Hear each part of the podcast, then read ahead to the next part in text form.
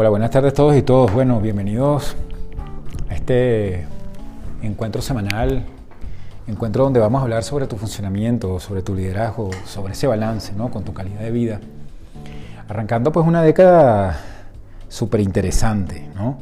Eh, arrancando un año que realmente bueno, va a ser una transición importantísima y estamos convencidos, y yo estoy convencido que eh, hay que tomar medidas pues, desde el inicio para poder tener herramientas eh, importantísimas para poder manejar lo que es el sentido, eh, no solamente el sentido de pertenencia, sino aquel sentido que tú le das a, tu funcionamiento como líder o como miembro de un equipo de trabajo y también eh, ese trabajo que tenemos que hacer para poder fluir en las organizaciones, sentido y flujo organizacional. Esos son los temas de hoy.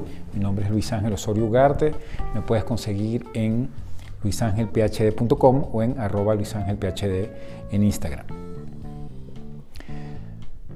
Respecto al sentido, eh, eh, lo hemos comentado pues esta semana, realmente es súper interesante pensar eh, cómo yo, cuál es la diferencia ¿no? entre un liderazgo realmente de disposición, ¿no? que es el que el que nosotros recomendamos, el que yo te recomiendo, y eh, un liderazgo de posición, es decir, aquel vertical, aquel que se crea solamente por mandato, que por cierto es intersubjetivo, ¿no? Mandato eh, organizacional. Y digo intersubjetivo porque de alguna manera está, eh, existe en los contratos de trabajo, existe en, la, en los organigramas y en los roles y funciones, pero la verdad es que un, un liderazgo de posición eh, no tiene eh, la voluntad pues, de, de, las personas realmente, eh, pudiera no tener la voluntad de las personas para hacer las cosas de una manera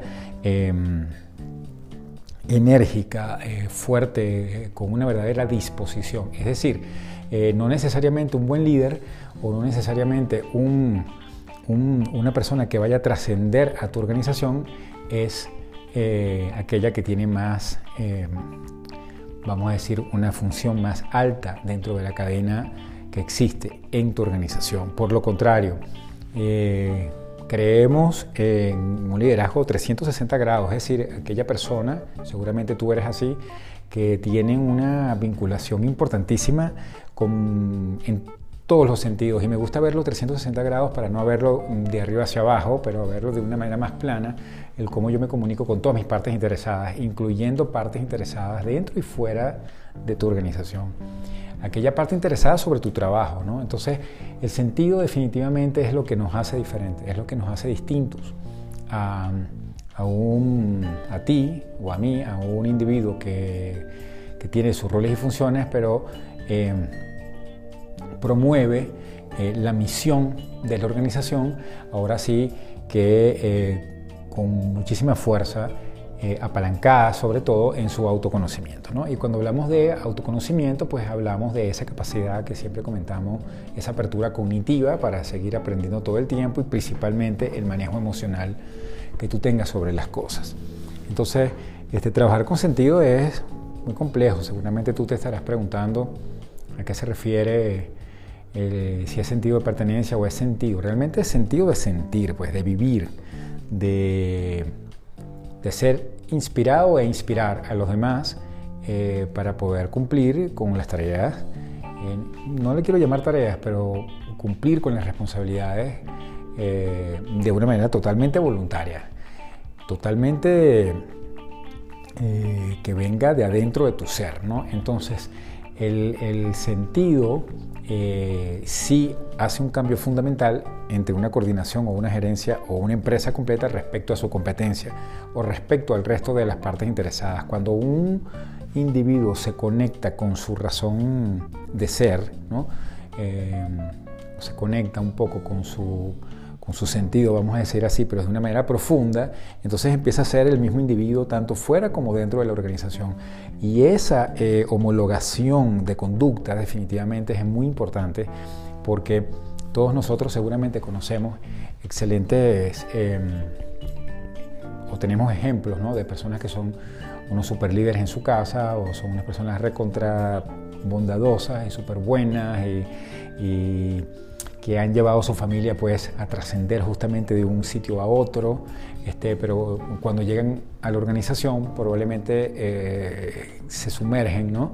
en, en, este tema estructural que ya está cambiando muchísimo en el mundo, pero definitivamente todavía existen algunos vestigios de estructuración. Y viceversa, vemos unos excelentes líderes, una persona súper comunicativa, amables, bondadosas, pero que probablemente en la familia no tengan el mismo eh, alcance. Entonces un poco lo que, lo que venimos promoviendo con este sentir o con el sentido es que tú seas la misma persona en todos los aspectos ¿no? y que trabajes tu autoconocimiento y tu misma forma de, de, de conocerte a ti mismo que sea congruente y que sea homóloga, ¿no? que eso pueda servir en cualquier espacio de liderazgo que, donde, tú se desenvuelvas. No es simple, ¿no? no es sencillo. ¿Por qué? Porque hay una tipificación sin duda de la sociedad. Eh, porque existe una segmentación pues, de la sociedad y cuando hablo de segmentación no lo quiero categorizar de arriba hacia abajo o de abajo hacia arriba, sino lo veo un poquito más plano, pensando es que hay una segmentación donde se creó intersubjetivamente, eh, ¿no? Eh, insisto, eh, un perfil para las personas que trabajan, un perfil para las personas que hacen deporte, un perfil para las personas que están en su casa, es decir, como que si nosotros fuéramos distintos en los distintos ámbitos. Y hay muchísimos casos de éxito, seguramente tú eres uno, donde siendo congruente contigo y siendo congruente con tus valores y con tus creencias y con tus rituales, y cuando me refiero a rituales, me refiero a tu disciplina, ¿no? Eh, de, de valorar las cosas en nosotros y en ti mismo, cuando existe eso, es muy es muy productivo para toda la sociedad completa porque eh, esa bondad y lo que tú eres como persona y lo que tú tienes culturalmente, tienes una habilidad para poder expresarla en todos los aspectos. Entonces, el trabajar con sentido eh, y arrancar el 2020 así te va a dar mucha ventaja.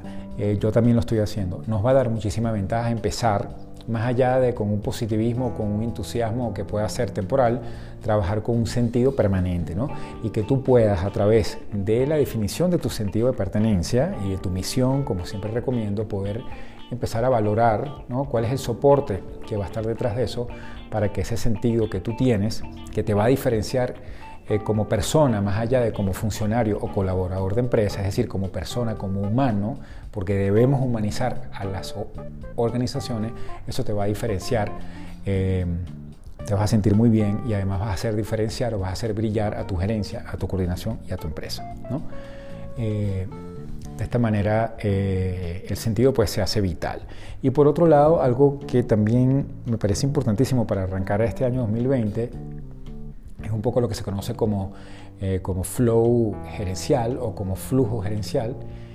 Es decir, cuál es el flujo que tiene la, o sea, cómo fluyen ¿no? las organizaciones, ¿no? cómo se mueven. Y realmente, y, hay muchísima literatura escrita sobre eh, estos eh, management uh, flows, que es un poco cómo se hace una organización fluida. ¿Cómo fluye tu empresa? Tu empresa fluye por la efectividad que tenga, ¿no? Y, esa efectividad se construye, no se construye solamente con procesos o políticas, eh, se construye con el cómo tú ejecutas esos procesos, cómo tú ejecutas esas políticas definitivamente en la ejecución están tus competencias, tus competencias humanas y tus competencias organizacionales o son las mismas, realmente son las mismas. ¿Cómo están tus competencias y cómo a través de tu trabajo en equipo, de tu coordinación con los otros, del escuchar, de la habilidad de influir, ¿no? Eh, aquella capacidad de poder escuchar, aquella, aquella necesidad de poder planear, de poder pensar, de poder verle un sentido eh, a las cosas o poder de tener una visión de muy corto plazo. O sea, eh, cómo, cómo fluye realmente esas competencias para poder ser efectivo, cómo se construyen las reuniones, eh, cómo se convocan, cómo se agilizan, cómo se focalizan pues, las reuniones o las conversaciones que tú vas a tener con tus clientes, con tus partes interesadas. ¿no? Entonces, fluir, es decir, mover, hacer un, dinamismo. ¿no? La palabra fluir viene justamente de una cantidad de movimientos asociados, este, pero que, que va en pro de algo que va avanzando, ¿no? por decirlo así. Entonces, eh, dentro de ese flujo organizacional hay muchísimas cosas que están para, para ser fluidas, ¿no? por decirlo de alguna manera. Por ejemplo, eh, si ya tienes alguna misión eh, o tienes algún, alguna, algún conducto o lo que se llama hoy en día eh, algún contenido estratégico para tu sector, un contenido estratégico para tu empresa o un contenido estratégico también para tu casa, cómo ese contenido este, uno está escrito, ¿no? si está escrito, cómo lo tengo parametrizado, eh, si ese contenido estratégico, es decir, misión, visión, valores, objetivos estratégicos y todo lo que construyes con tus KPI, con tus indicadores de gestión, con tus modelos organizacionales, con tus sistemas de, o sea, de ejecución, con tus sistemas operativos. Es decir, todo eso necesita movimiento y el movimiento lo hacemos nosotros las personas, ¿no? Y lo haces tú. Eh, entonces, eh, lo primero que, que, yo te recomiendo es que, bueno, que mapees un poco y que tengas un poco bien claro y a la mano eh, cuáles son las cosas que van a ser sujetas a ese flow organizacional en el muy corto plazo, y estoy hablando de enero, febrero y marzo, ¿no? Es decir, si ya tienes objetivos estratégicos trazados o tienes algún plan de acción eh, que requiera que ya tú empieces con tu competencia para poder hacer fluir. Y una vez que eso esté mapeado, entonces tratar de identificar cómo es tu participación y cómo es tu rol dentro de cada uno de esos escenarios o espacios donde se da ese flujo. ¿no? Este, ¿Para qué? Para solamente ir preparado, para no improvisar. Eh, sí se puede improvisar, pero improvisar con el sentido y el flujo es un poco complejo porque muchas veces uno arranca una reunión, entra y entra distraído o entra un poco... Eh, bueno, revisando el teléfono o revisando otras cosas, eh, no se conecta, pues, ¿no? O sea, o sea, como que tu sentido no hace que te conectes directamente con el tema que se va a tratar y probablemente en el evento que van a hacer, en esa reunión o esa conversación que tienes con tu equipo o con tu cliente o con cualquier parte interesada, resulta que no le metes toda la energía posible, no le metes todo el sentido completo, como comentábamos, es decir, no le metes todo lo que tú eres desde el punto de vista emocional eh, y cognitivo y resulta que probablemente no haya ese movimiento de cadenas o no haya ese flujo que hace que esa reunión realmente tenga una, un resultado. ¿no? Entonces, este, eh, prepararse, ¿no? Prepararse. Una vez que yo tengo identificado eh, cuáles son esos espacios donde yo voy a hacer fluir, es decir, donde voy a ser competente, donde yo voy a crear cierto nivel de competencia en el sentido de competencias organizacionales para que eso se convierta en un resultado, irme preparado a la reunión, irme con con los temas estudiados, irme con mi poder posicional, es decir, como el cómo yo hablo, converso, cómo guío las reuniones, también de una manera este, preparada, eh, sin estrés, digo, en el sentido, pero seguirse preparado, conectarse y estar dentro de esa reunión para poder hacer fluir, fluir, trabajar en equipo, respetar al otro, escuchar a la otra persona, entender que la otra persona necesita el otro con independencia de, de dónde esté en esos 360 grados, ¿no? Es decir, organizacionalmente, si es una persona a la que tú le reportas o es un par que trabaja contigo, al final somos todos iguales en las empresas, pero eh, las responsabilidades pueden ser distintas. Entonces, con, independencia de las responsabilidades que tiene cada persona, ¿cómo, cómo te conectas con ese este compañero o compañera? ¿no? ¿Cómo haces fluir eh, esa autonomía? Que él necesita o que ella necesita para realmente dar lo mejor de su potencial.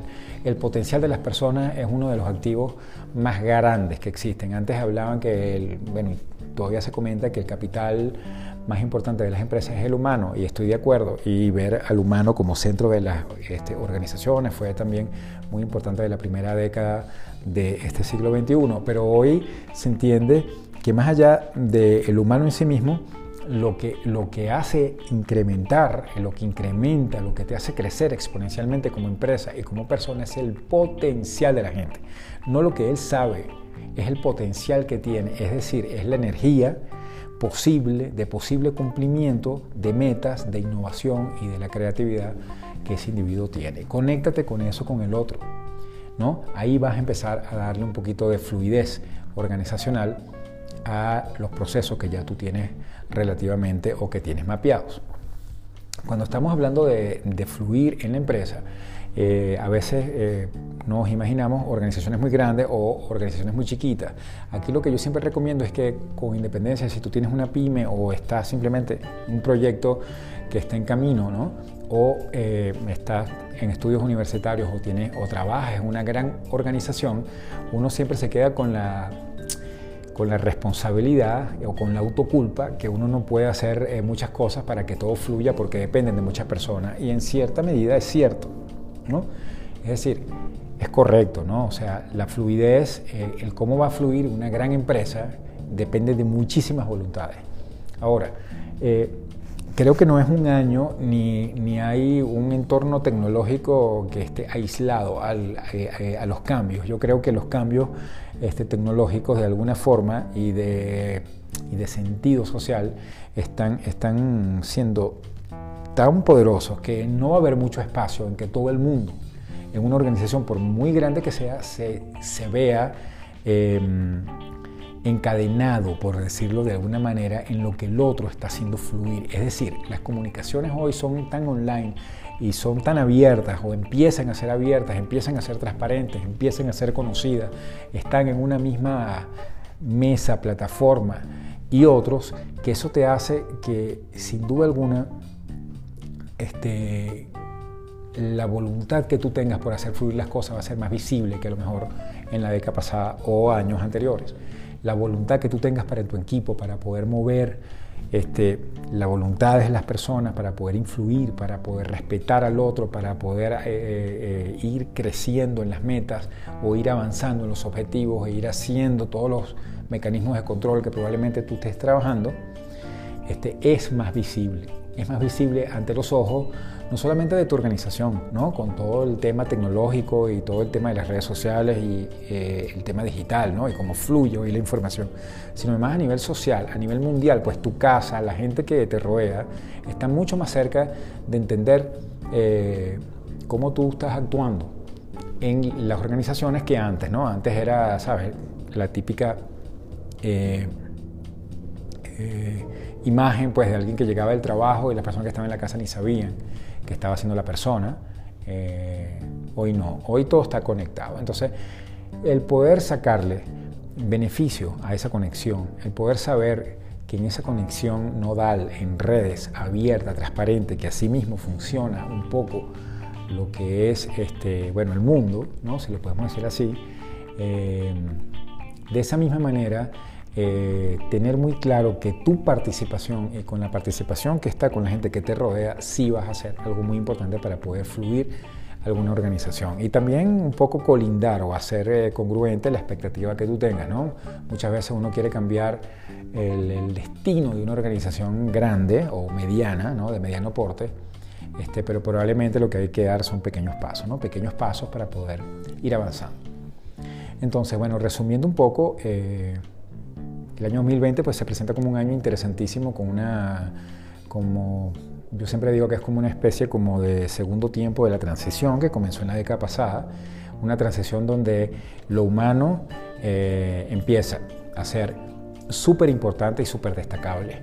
Hoy, por más capacidades técnicas que tú tengas y por más conocimiento que tú puedas manejar, incluso con buena capacidad emocional para manejar este, tus cosas, pues no basta y no es suficiente para poder ser un profesional eh, exitoso. Eh, los profesionales exitosos empiezan por ser personas bondadosas, buenas personas, un buena, una buena persona, una persona bondadosa, una persona que, que realmente se interesa muchísimo por él mismo y por toda la sociedad y por todo lo que le rodea, se le va a hacer mucho más simple ¿no? este, poder replicar eso para una empresa. Es difícil tener distintos tipos de personalidades, una persona que sea A en su casa o B en el gimnasio y después C en la empresa. Uno, es, uno debería ser igual en todas partes, igual de bueno, igual de bondadoso, igual de productivo. Entonces, eh, bueno, ese eh, yo sin duda pienso que esto va a ser una década importantísima donde nosotros los individuos, más allá de los avances tecnológicos, vamos a brillar y tenemos que brillar por esa capacidad. En ese sentido, dos temas importantes para trabajar. El sentido, que es lo que te diferencia entre lo que dice tu puesto de trabajo, tus roles y funciones, ¿no? Aquí en el Word llena, lleno de cosas, en lo que tú realmente eres, en lo que tú realmente transmites, en cómo te ven las personas, en tu congruencia, en ese balance, en cómo tú respetas también el balance del otro. Cuando hablo de balance hablo del tiempo de trabajo y el tiempo que la persona requiere para otras actividades, porque están todos en el mismo plano. El sentido, ¿no? el, sentir las decisiones, el poder tomar decisiones eh, con pasión, ¿no? con un sentido, con entusiasmo, con una con una visión muy clara de cómo eso este, te llena a ti como persona, ¿no? porque además satisface de cierta forma tu misión personal y por otro lado directamente influye en la misión de la organización donde tú este, te desempeñas. Y finalmente, el punto 2 que hablamos es el tema de eh, fluir ¿no? en, en, las organizaciones o eh, eh, ver ese flujo organizacional. Y el flujo organizacional parte de un ejercicio de diagnóstico importante de qué tipos de procesos, actividades, metas, objetivos, estructuras, eh, presupuestos, evaluaciones yo tengo ¿no? Eh, para este año 2020 en función de los ejercicios que, se, que, probablemente ya iniciaron en los, en los años anteriores o en función de los programas que vas a estar revisando a principio de año o que ya revisaste el año pasado, insisto, este, cómo los vas a hacer realidad, cómo los vas a ejecutar, cómo los vas a hacer fluir. Y es complejo porque es una cadena muy grande que tiene varias poleas y tú eres una de ellas. Este, y tú tienes que mover en tus espacios más microsociales, en tus equipos de trabajo o con tu compañero que está al lado, empezar a justamente a compartir ese sentido para poder trabajar en equipo, para poder este, amarrar vincularte a esa visión que tiene tu empresa, poder este, hacer que las cosas fluyan de una manera transparente, ética y con mucho respeto hacia las personas. Bueno, eso es un poco lo que te quería comentar esta semana. Te deseo un super año 2020. Mi nombre es Luis Ángel Osorio Ugarte, soy doctor en administración. Me puedes conseguir por luisangelphd.com.